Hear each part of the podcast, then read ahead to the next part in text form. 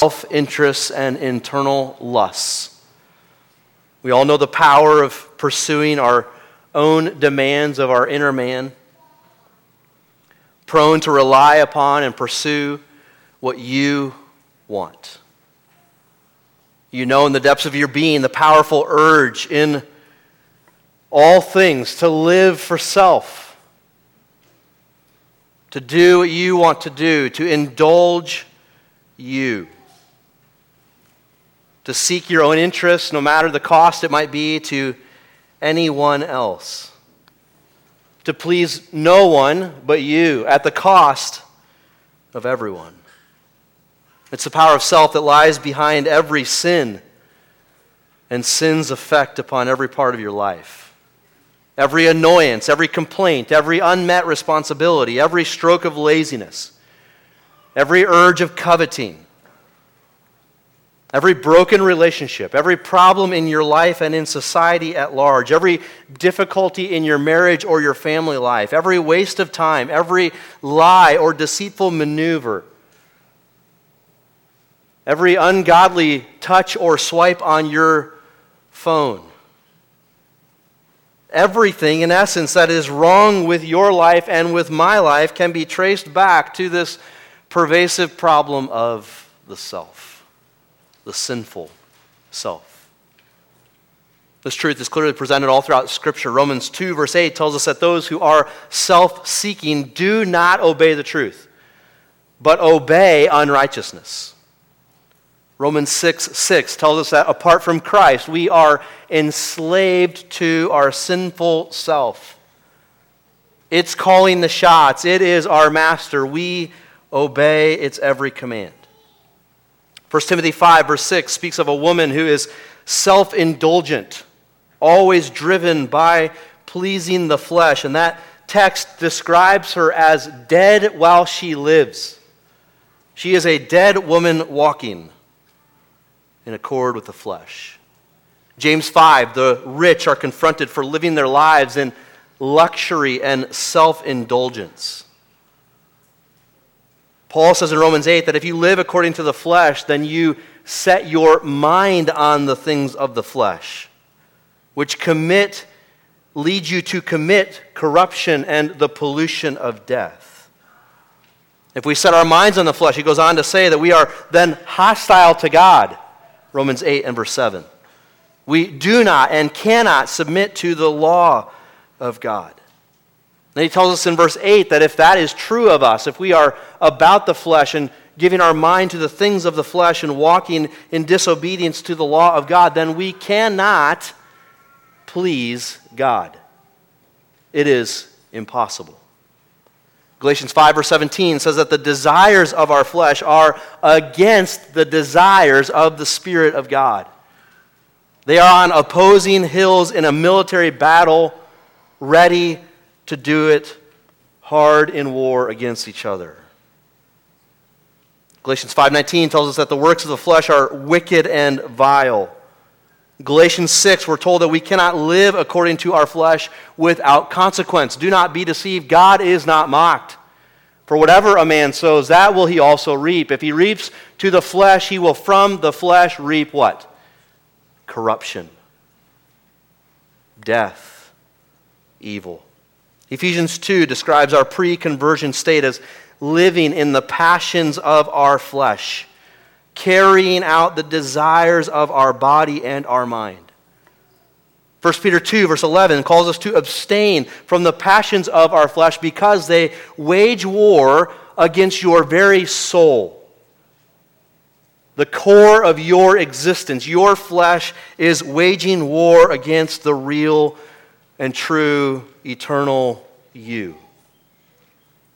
When the Apostle John confronted the great evil in the world, in 1 John 2, he tells us, Do not love the world or the things of the world. As he told us that, he did not bore down into things outside in the world that you don't know anything about. He drilled down into the very core of your heart and he exposed the love of the world in the depth of your being as the desires of the flesh, the desires of the eyes, and the pride of life. And he says, Those are of the world. Do not love the world in that way. Do not give yourself over to the sinful self. This powerful self is at the root of our sinful rebellion. This is what happened in the Garden of Eden when our first parents questioned God's command and decided to do what they wanted to do. It was a, a declaration of independence, human independence against our Creator and Maker. We now are self autonomous, we are self reliant, self sustaining, self sufficient. Thank you, God, we've got it from here. And this is the root of the evil of our sinfulness. This is the bottom line of the bottom line of mankind's problem. It is the sinful self. Declaring ourselves independent of God, selfishly going our own way under our own authority for our own purposes, according to our own plans for our own pleasure. That's heavy, but it leads us to John 12. Because that reality so easily, so easily gets mixed into the recipe of coming to faith in Christ. Many people approach God with this underlying selfishness driving their religious interest. They hear of the joys of heaven and of, of the forgiveness of sins. They hear of the condemnation they deserve, and they're told to simply pray and tell Jesus you want him to come into your life and save you from your sins. And voila, in this exchange, everything's better and eternity is secure. And they go on from there claiming to be Christians, saying they are followers of Christ. All the while, they are actually just using Christ to meet some personal felt need, meeting some self interest. This is relatively easy to do. It's a quite popular approach to the gospel. It's easy to draw a crowd with that kind of preaching of Christ. You're immediately their friend, you're never their enemy by telling them Jesus will solve all your problems. Just believe in him and it all goes away, and you will be right with God and eternally secure in his eternal heaven, and it will be great and grand, and you play on their selfishness. You appeal to their self indulgence. Comes out in the form of self made religion and vigorous efforts to be close to God, to have a life that looks quite impressive, spiritually speaking, one that externally other professed believers are jealous of. But in reality, underneath it all, there's this cancer in the bloodstream of their spirituality that has never been dealt with.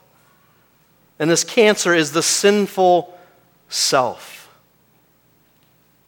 It's easy to look externally like we're close to the Lord, like we're doing great, like all the spiritual boxes are in line, they're stacked neatly, and they're all in order, and life is going great.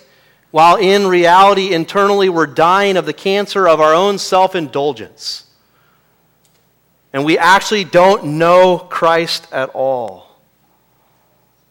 This is what Jesus said to the Pharisees in Matthew 23 and verse 25 in his seven woes spoken in that chapter before they would crucify him on a Roman cross. He says, Woe to you, scribes and Pharisees, hypocrites!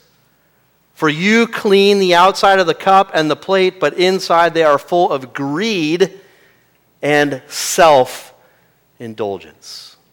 In other words, you do all these religious things outwardly, externally. You make it look good to hide what is going on internally. It's just another way for you to get what you want. It's self indulging.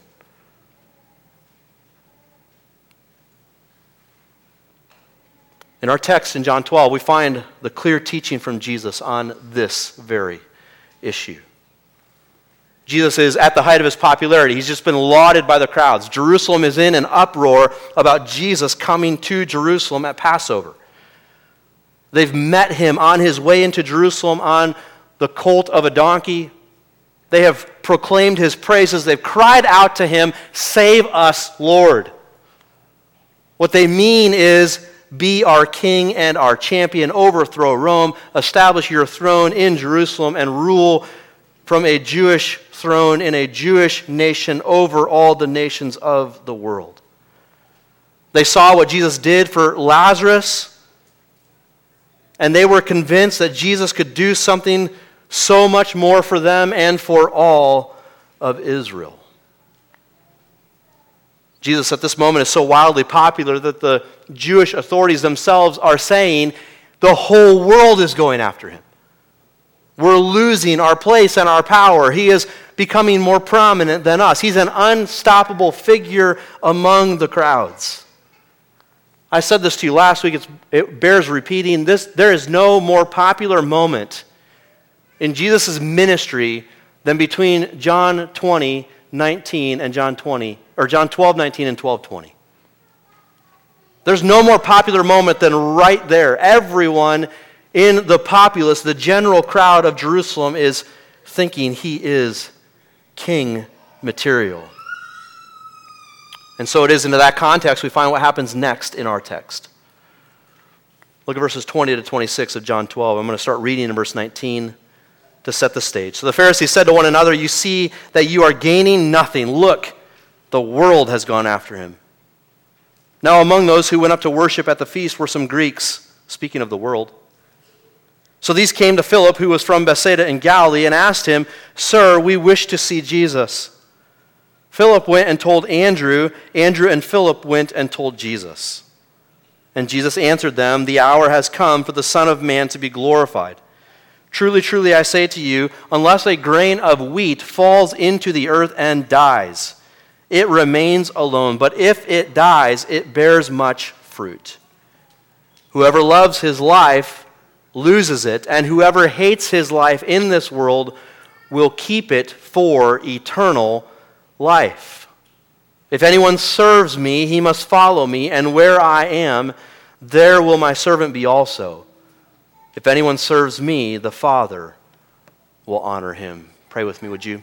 Father in heaven, we ask that you would take this, your word, and encourage and edify and exhort your people. I pray that you would keep me from in any way hindering, harming, or hurting the faith of your beloved. Use this text to encourage them, to strengthen their resolve to be crucified with Christ. I pray for those among us who do not really, truly know Christ, who have sought Him for their own self interest and to accomplish their own self promotion, absent of any thought of being crucified with Him. Lord, we pray that you would remove the blinders from their eyes through this text and bring them to true and saving faith. We pray this dependent upon your Spirit, confident of the fulfillment of your promises, that you will honor your word and build your church. In Jesus' name, amen.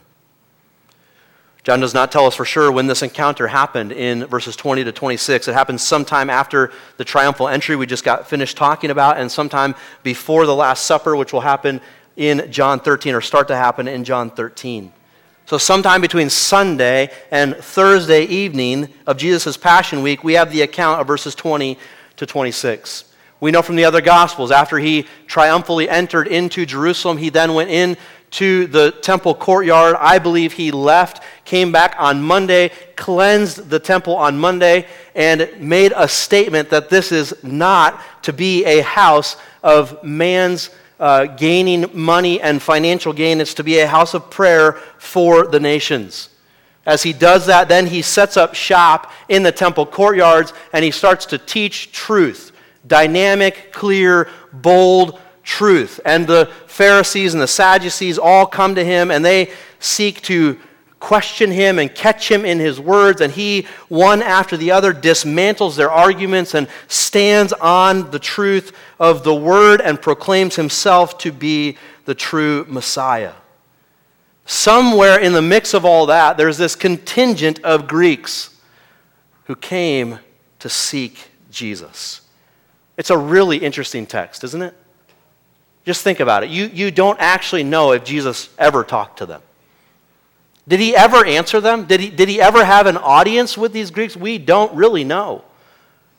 But their question sparks something in Jesus to launch into this spirit inspired and spirit captured statement of truth about what it means to follow Jesus.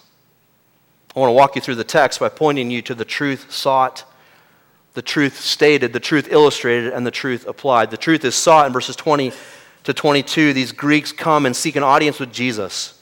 John tells us that they were among those who were at the feast to worship. But he also says that they were Greeks. So they're not Jewish people, they're of Gentile Greek descent. Throughout Scripture, the, the Greeks are those who are cultured and refined. They're the ones who are the, the thinkers and the, the cultural elites in Roman society. Greek culture and thought dominated the Roman world. The language was the trade language. Latin was the language of the Romans and Hebrew the language of the Jews, but the language of the Greeks had stood the test of time and had become the lingua franca, the, the common language, the common tongue of the day.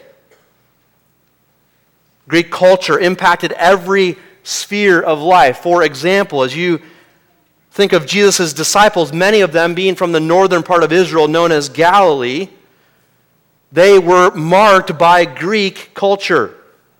This northern part of Galilee was a part that was along a major trade route that went through Greek dominated sections of the world. It also bordered up to, to Greek dominated, heavily populated areas. So these Galilean Jews, these fishermen, had to learn not just the Hebrew of the synagogue, but the Greek of the marketplace. If they wanted to function in life, if they wanted to sell their fish, they wanted to make a living, they had to know Greek, and they knew Greek. And many of them spoke that Greek language, but also many of them had Greek names, like Philip and Andrew. Those are not Hebrew names, those are Greek names. Most Greeks, however, wanted nothing to do with the monotheistic religion of the Jewish people. They looked down their nose at these people. How could they be so prudish, so wrong, so deceived to think that there is but one God and his name is Yahweh? Most Greeks liked their polytheism, their many gods, and their idolatrous practices. It dominated their culture and their thought about life. But among some of them were God-fearers the book of Acts tells us about these. Cornelius was one of them in Acts 10, a Gentile by birth, a citizen of the Roman Empire, but one who had heard of Jehovah God and who feared Jehovah God, who, who knew something enough to know that's probably the right God. They weren't yet full proselytes, they hadn't gone through the process of becoming a Jew. They weren't welcomed into the worship of the, the Jews at the temple, but they were God-fearers. And so they would come once in a while to a feast and kind of watch and see what's going on and see if they could learn more about this Jehovah they've heard about and presumably fear in their heart. So here in John 12 are these God fearing, Greek ancestry Gentiles in Jerusalem at Passover. And they start hearing stories about this prophet from Nazareth, from a region they're familiar with, Galilee. And they start hearing more of what he's been doing, and they, they especially hear about his most amazing miracle, his most astounding miracle, his most jaw dropping moment, the raising of Lazarus from the dead four days in the tomb.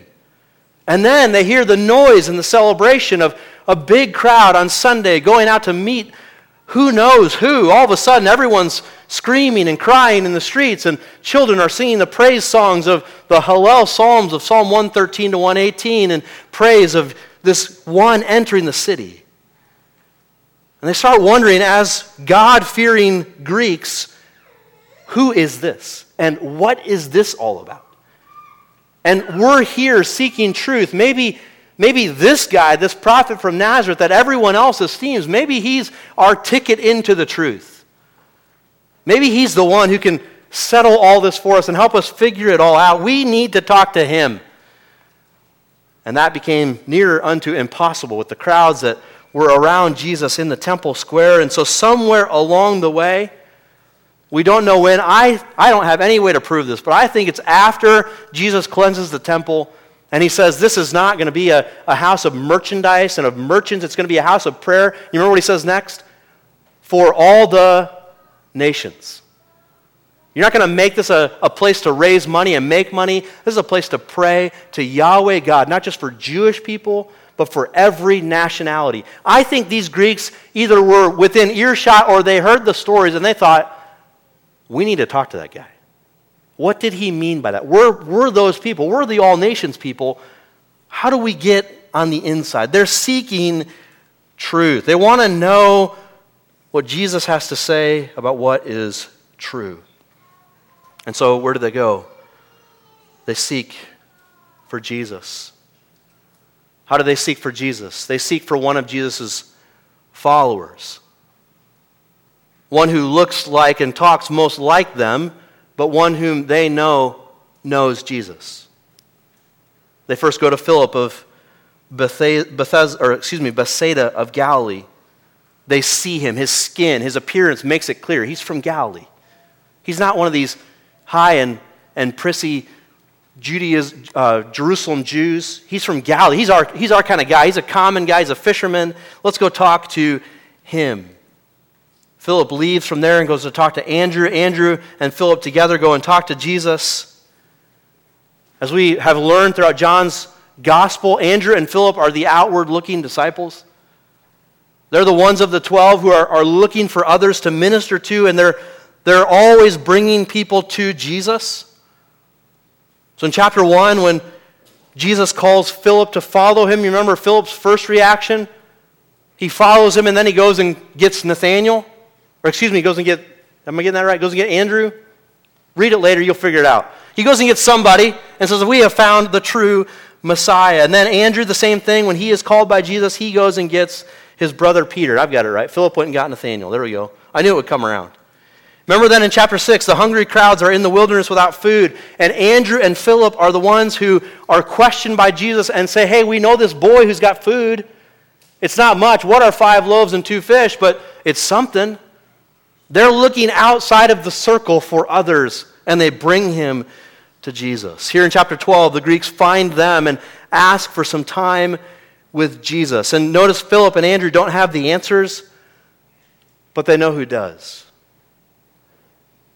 They don't necessarily know what to say to these Greeks who are seeking Jesus. They know they are not the truth, but they know who is the truth. They couldn't perform miracles, but they knew one who was able to. They couldn't grant life to the Greeks, but if anyone could, it would be their master, their Lord, their teacher, Jesus of Nazareth. Remember who came to see Jesus in Bethlehem after his birth? It's sometime within the first two years after Jesus was born. His star, divinely appointed and I think miraculously, supernaturally moved to be over Bethlehem, rose and came to rest over the place where Jesus was born. Do you remember who came because that star moved? Wise men from the east. These are not Jewish fellows. These are God fearing Gentiles who have heard, probably through the words of the prophet, that there is coming a Messiah whose star will rise in the sky. They know the stars well enough that they know that this star is different and unique.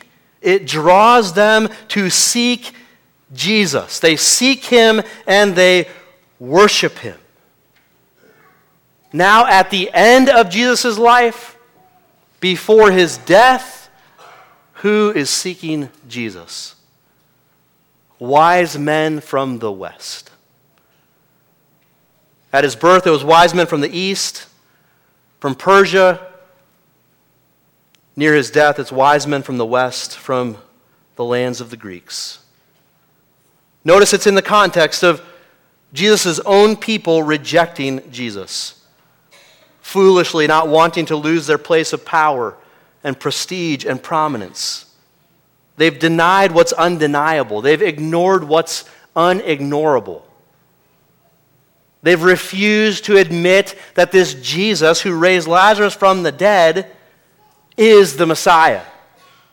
And so they start plotting a way to kill Jesus and keep their power. And in the face of that unbelief and that rejection, who seeks Jesus? You don't seem as excited about that as I am. What in the world is going on in John 12? By the end of Tuesday, everyone in Jerusalem is like, I want nothing to do with Jesus. He has stepped on every religious toe in the room. No, more than that. He's cut out every religious knee in the room. They're all laying on the ground, licking their wounds, wondering what is going on and who is this man. And in that context, people who know very little know enough to know that I need an audience with him. I need to know this Jesus. They may, may not have come for the right reasons. They certainly did not have all their theological T's crossed properly. But they knew they needed to know Jesus. The Pharisees concerned that the whole world was going to go after Jesus. They spoke more than they knew, didn't they? They were speaking of the prominence and the popularity and the unstoppable power of Jesus that would come from the crowds going after him. But they spoke an unthinkable prophecy that actually, yes, now the tide has turned. And the mercy and grace of God to bring salvation to lost souls has been transitioned from focus upon the Jewish people who have just rejected it in wholesale to the Greeks, the Gentiles, the the people groups around the world who have no claim on His grace, no covenant to go to to say, You must be kind to us because you said. They're simply welcomed in by His great universal love for all people. That's the truth sought. Listen then to the truth stated in verses 23 and 24. He tells them in response to their inquiry the hour has come for the Son of Man to be glorified. The idea is that the hour has arrived and is continuing. It's a perfect tense verb. It's an ongoing thing with Jesus. He's going to say it again in chapter 13 and chapter 17 that his hour had come. But it's a significant shift in John's gospel. We've come across this idea in chapter 2 and chapter 7 and in chapter 8 where Jesus resisted and said, It is not yet my hour. The appointed hour has not yet come. Remember in chapter 7 and 8, they were especially trying to arrest him and take him to the cross and get rid of him, and he escaped their grasp because it was not his hour. Now in John 12, there's this shift. The hour has come.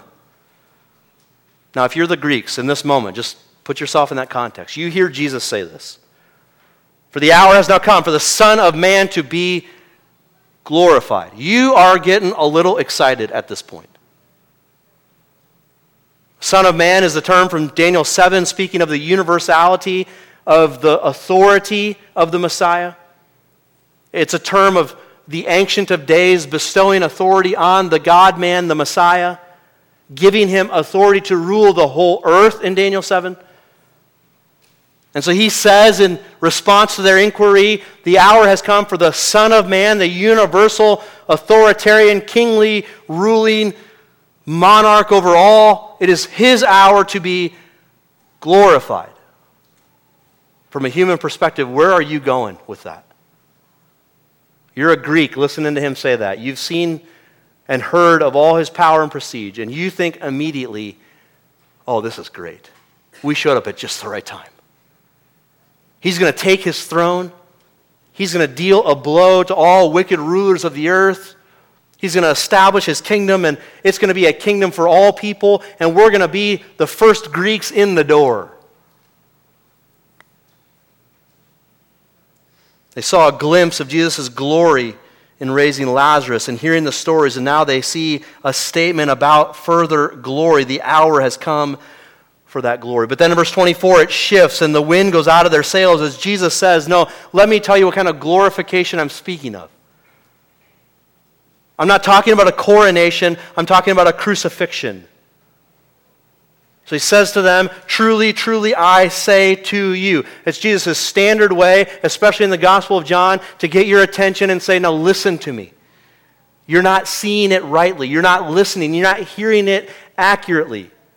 You're thinking wrongly. You're believing wrongly. Truly, truly, I say to you, this is what's true. Truly, truly, I say to you, unless a grain of wheat falls into the earth and dies, it remains alone, but if it dies, it bears much fruit. They're ready for a coronation. He predicts a crucifixion. This is the hour that's here, the hour of glorification through execution. And he states the truth plainly through that metaphor, that word picture from real life. This grain of wheat falling into a ground dying and bearing much fruit. He is speaking as plainly and as truly and as obviously as you can speak about his coming death. He is making known to them that he is about to die, and through his death, he will produce much fruit. The insinuation is that he could resist his death, he could receive the applause of men. He could ascend the throne of mankind's wishes and will. And he would save his immediate life and lose it for the purposes and plans the Father sent him to do. But, beloved, he came to save the world. He came to love the world. This is something John's gospel has been replete to tell us. John 1, John the Baptist sees Jesus coming and he says, Behold, the Lamb of God who has come to take away the sin of the world. John 3, Jesus talking with Nicodemus, For God so loved the world that he gave his only begotten Son, that whoever believes in him should not perish but have eternal life. For God did not send his Son into the world to condemn the world, but in order that the world might be saved through him. Chapters 8 and 9, he said, I am the light of the world. Now in chapter 12, he says, I have come to the hour of my glorification, which is for the world. The request of the Greeks shifts, triggers something with Jesus, shifts his focus. And he makes plain that God's saving work is going to be for much more than the Jews, for Jew and Greek together. As the Apostle Paul will make clear, the blood of the cross of Jesus will make peace with God for Jew and Gentile alike. And that dividing wall of partition between Jew and Greek that kept the Greeks out of the worship of God and oneness with God and blessing from God will be tore down, is tore down by the broken body and shed blood of Jesus. And now, as, Ephesians 2 says, we are now together as one in the body of Christ, Jew and Greek together. The distinctions are gone in Christ because we are all welcomed by Him. Giving Himself to secure the salvation of people throughout all the ages from every tribe and tongue and language and people group. This is far more glorious than if he took the throne in Jerusalem in AD 33 because a bunch of people wanted him to. Don't you think? This is a way more glorious reality that he stands as Savior of the world from their sins. He illustrates this truth then in verse 24. That word picture is a apt illustration to make clear that the cross must precede the crown. Crucifixion comes before coronation. It's a, a simple and profound illustration of truth taken from everyday life in an agrarian culture. Everybody had seen this or knew it at least. I speak to a crowd of people who know this well in our farming community. You understand the grain of wheat must fall into the ground. As long as it's in the bin, in storage until next year. It is kept alone, it's kept safe. It maintains and retains its life inside of it. It's fine by itself, nothing happens to it, it's, it's doing just fine. But once you put that thing into the ground, there's a reaction that happens by God's design in which that seed now dies. Moisture and minerals enter into the seed. The reaction of the seed elements produce a massive explosion of the seed where the root goes down and the shoot goes up. And over a matter of, of days and weeks and months, a large plant appears out of that small, tiny seed. And at the top of that plant, it produces a head out of which I'm told 30 to 50 kernels of wheat form. All from one little seed that went down into the ground and died. Now, if that seed stayed out of the ground, it stays by itself. It's got its happy little wheat seed life, doing its happy little wheat seed stuff. But once it goes into the ground, it dies. It is no longer. And it produces and gives way to 50 times its own life. Multiplies itself. And in each of those wheat kernels, now they have life giving potential. Its life lives on in its fruit with the potential to give life again. I, beloved, stand amazed at the design of God, not just the natural way these things work, and by natural I mean according to his plan. Stand amazed that in that design, He has given you a picture of what happens spiritually for you. He has made clear in the physical world that which is true in the spiritual world over and over and over again. Just open your eyes and start observing, and you will see spiritual truth lived out in real life day in and day out.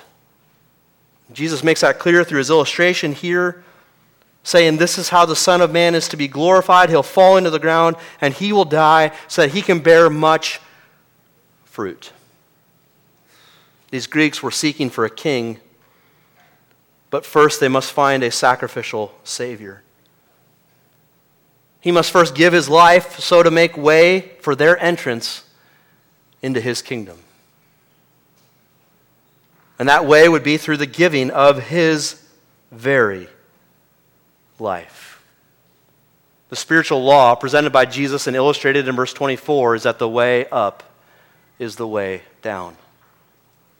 The way to coronation is through crucifixion. The way to the crown is through the cross. And then Jesus takes that truth and applies it in verses 25 and 26. And he applies it to any and all who would come after him in faith. So he's plainly stated the truth, he's illustrated the truth, and now he takes that truth and he applies it to his listeners. Obviously, not just the Greeks, but everyone who is within earshot, and by God's kindness to everyone who holds a copy of the scriptures in their hand. Whoever loses, excuse me, whoever loves his life, Jesus says, loses it. And whoever hates his life in this world will keep it for eternal life. He obviously means by loving your life, you're refusing to fall into the ground and die. And he means by hating your life that you're willing, you give yourself to him in submission to him to fall into the ground and die. And by doing this, this is the nature of faith, you, Jesus says, gain eternal life. Giving up your life here, you gain the life which is to come. Just so you don't miss it, if you love your life here, you're hating it there. If you hold fast to life in this world, you hate life in the world to come. You're living for today, and you will be sorry tomorrow. But if you hate your life here, and that does not mean you despise it and have all kinds of wicked thoughts about it, it just means you're willing to not grasp onto it, cling to it, but you give it to Christ in faith. You lay it down so it can go into the ground and die. You are loving it in the life to come. You have your eyes of faith beyond right now to a greater eternal reality. Notice there's only two options here. You either love life now and are like the grain of wheat that sits in the grain bin, unwilling to go into the ground, living your wheat seed life for no purpose. Or you're like the grain of wheat that is put into the ground. You are willing, giving yourself to Christ. You lose your life in the immediate, but you gain that which is far greater in the long run. To be clear, I want to end by telling you that this is not the first time Jesus has talked about this. In his last year of life, no less than five times has he, had, has he said something exactly like this. I want to walk you through that. You don't have to turn to these texts. You sure can. You can write them down and look at them later.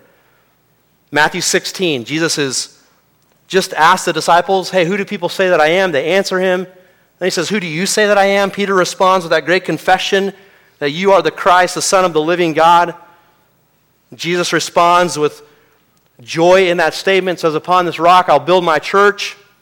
That great promise of his coming work in the church. And then he, from that time, Matthew says, began to show his disciples that he must go to Jerusalem and suffer and die and rise again.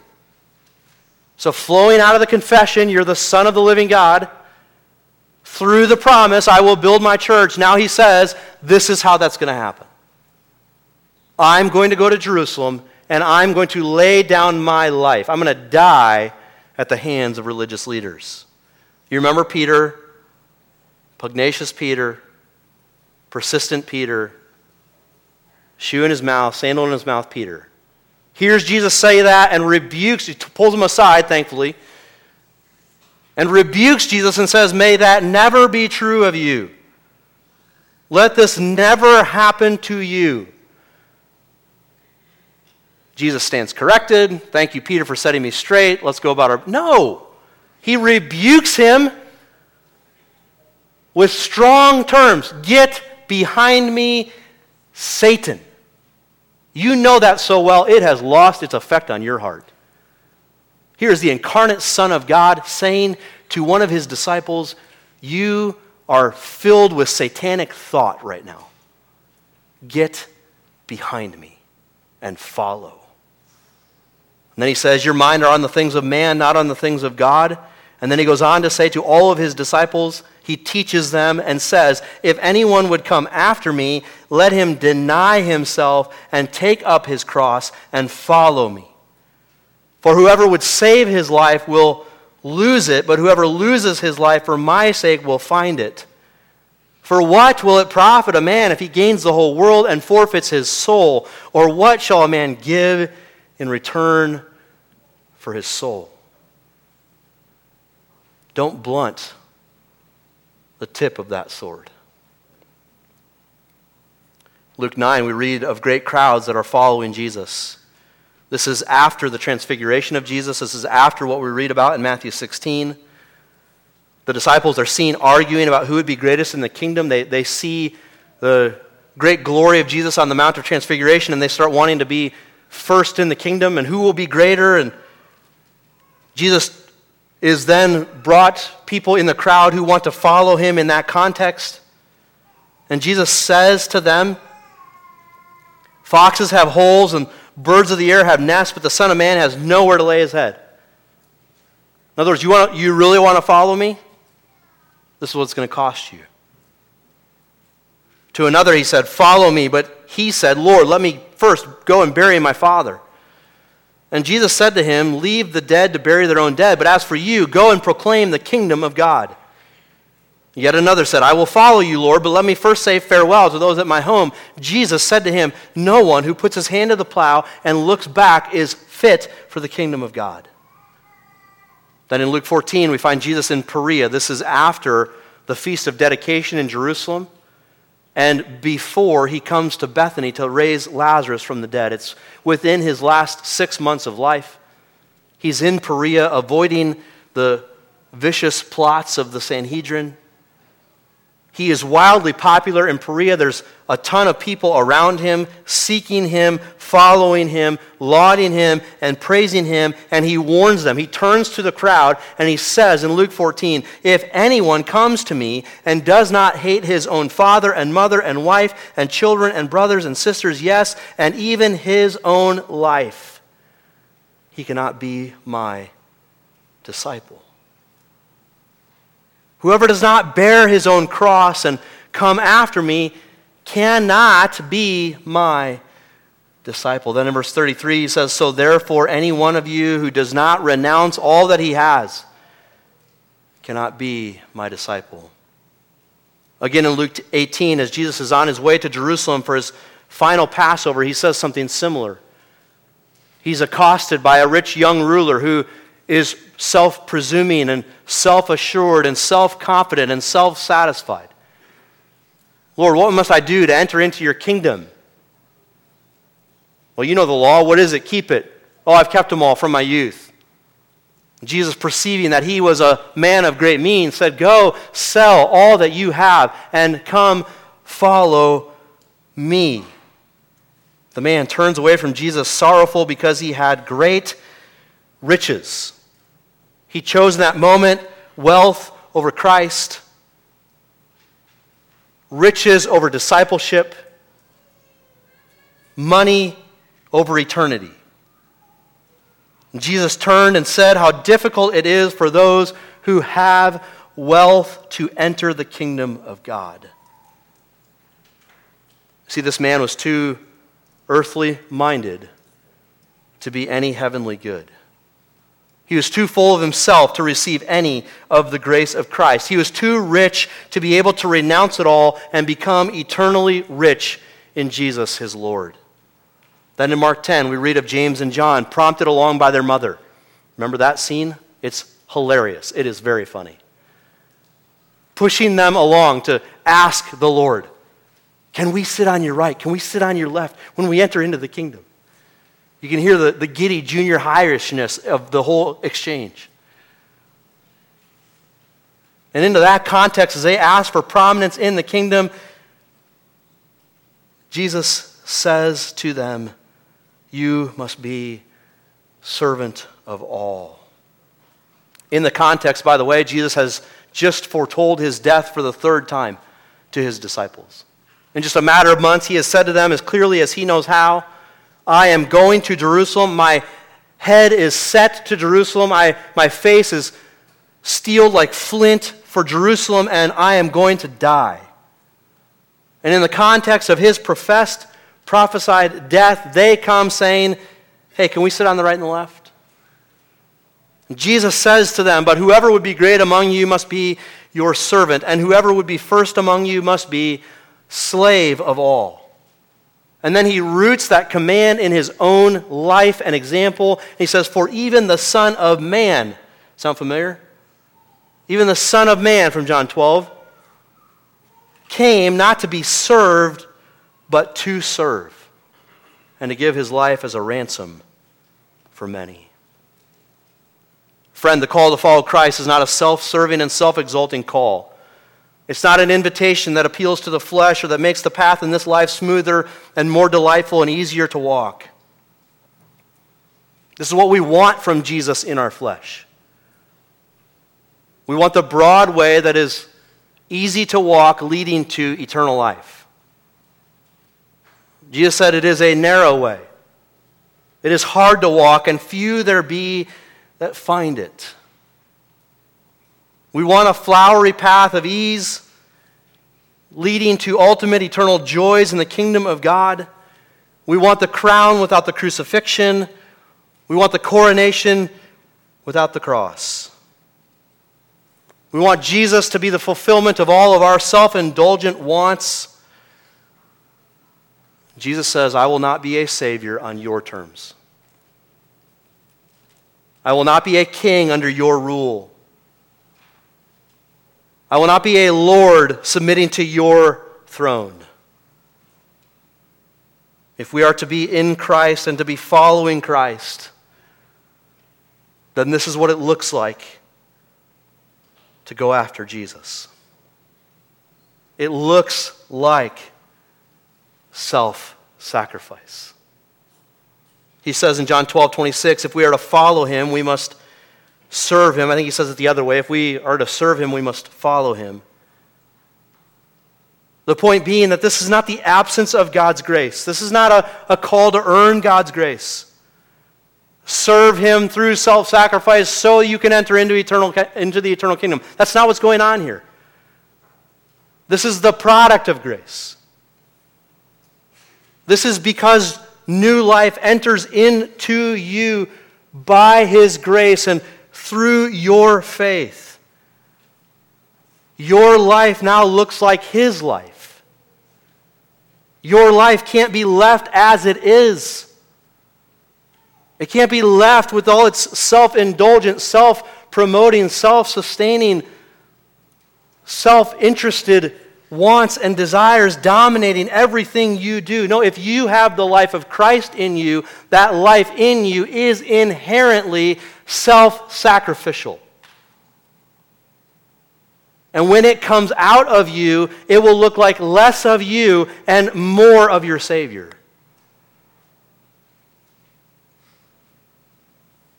If faith is the hands by which we grab on to Christ, which I think is a helpful metaphor and analogy. In faith, we, we grab to Christ, and our salvation is not by the strength of our grip, it is by the strength of the Savior to whom we hold, to whom we grab by faith, believing that everything He has said and done is sufficient to save us. No matter how weak that faith is, we grab and hold on to Christ. If those hands of faith grab onto Christ, they must let go of all that is me.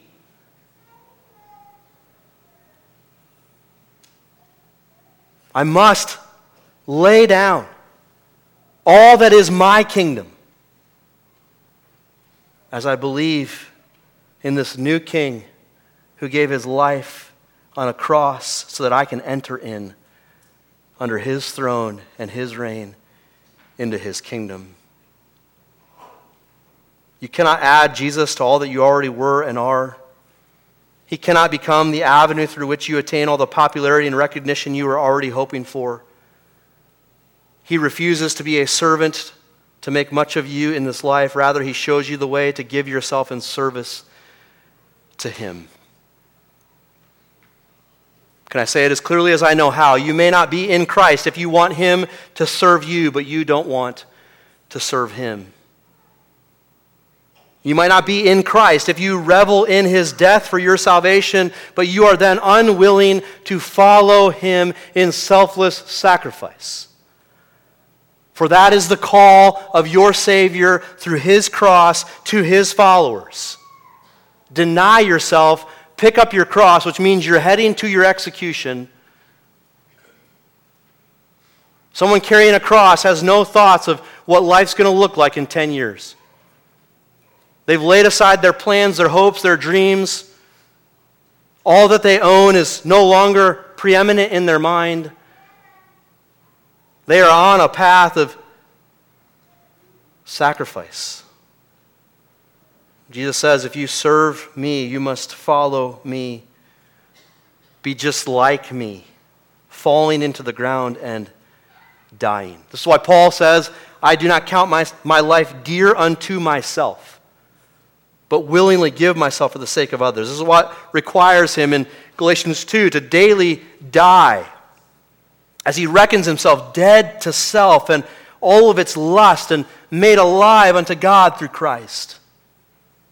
That's why Paul says in Galatians 2, verse 20, that he is crucified with Christ. Therefore, he no longer lives.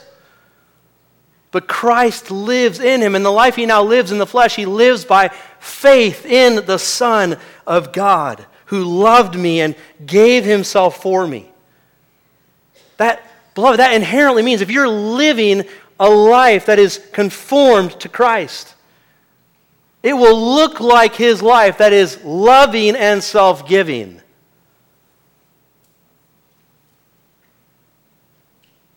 He promises you if you do this, that He will be with you.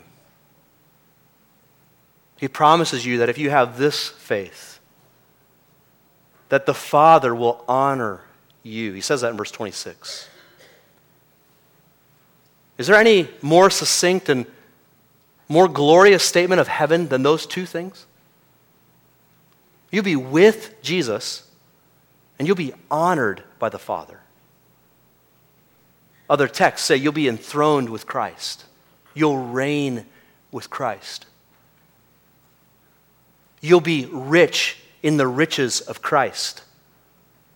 You'll be right in the righteousness of Christ. You'll be blessed in the blessings of Christ. This is heaven. You'll be with Jesus. Finally, your faith will turn into sight, and you will be honored by the Father. This is the faith Jesus calls you to in this text. And so I ask you, friend, is your faith marked by a lot of self and a little bit of Christ? Is it a cheap grace that costs Christ everything and costs you nothing?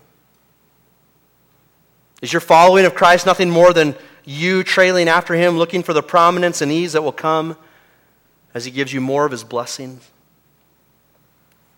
Are you happy to rejoice in the sacrifice of others, but slow to give of yourself in sacrifice for our Lord? This is a costly, radical grace that produces eternal change in those who believe in Christ. I close with a quote from Dietrich, Dietrich Bonhoeffer, who spent his final days in jail for his commitment to Christ. In his book, The Cost of Discipleship, he describes costly grace this way. He says, Such grace is costly because it calls us to follow. And it is grace because it calls us to follow Jesus Christ. It is costly because it costs a man his life, and it is grace because it gives a man the only true life. It is costly because it condemns sin, and grace because it justifies the sinner. Above all, it is costly because it cost God the life of his Son. You were bought at a price. And what has cost God much cannot be cheap for us. Above all, it is grace because God did not reckon his Son too dear a price to pay for our life, but delivered him up for us. Costly grace is the incarnation of God. Let's pray. Father in heaven, thank you for this text, I pray that you would take these truths and apply them to the hearts of each individual in this room. Lord, I beg of you for them to do business with you, to hear the call of true faith and following after your Son, to use that to evaluate their own standing before you. Lord, I pray that you would keep any of those who are in Christ from being discouraged or disheartened but call them to pick up arms and be soldiers for you, equipped by your grace to battle this war of faith you've called us to. For those who don't know Christ, Father, I beg of you to strip away their deception and to bring them to true eternal life in your Son. In his name we pray. Amen.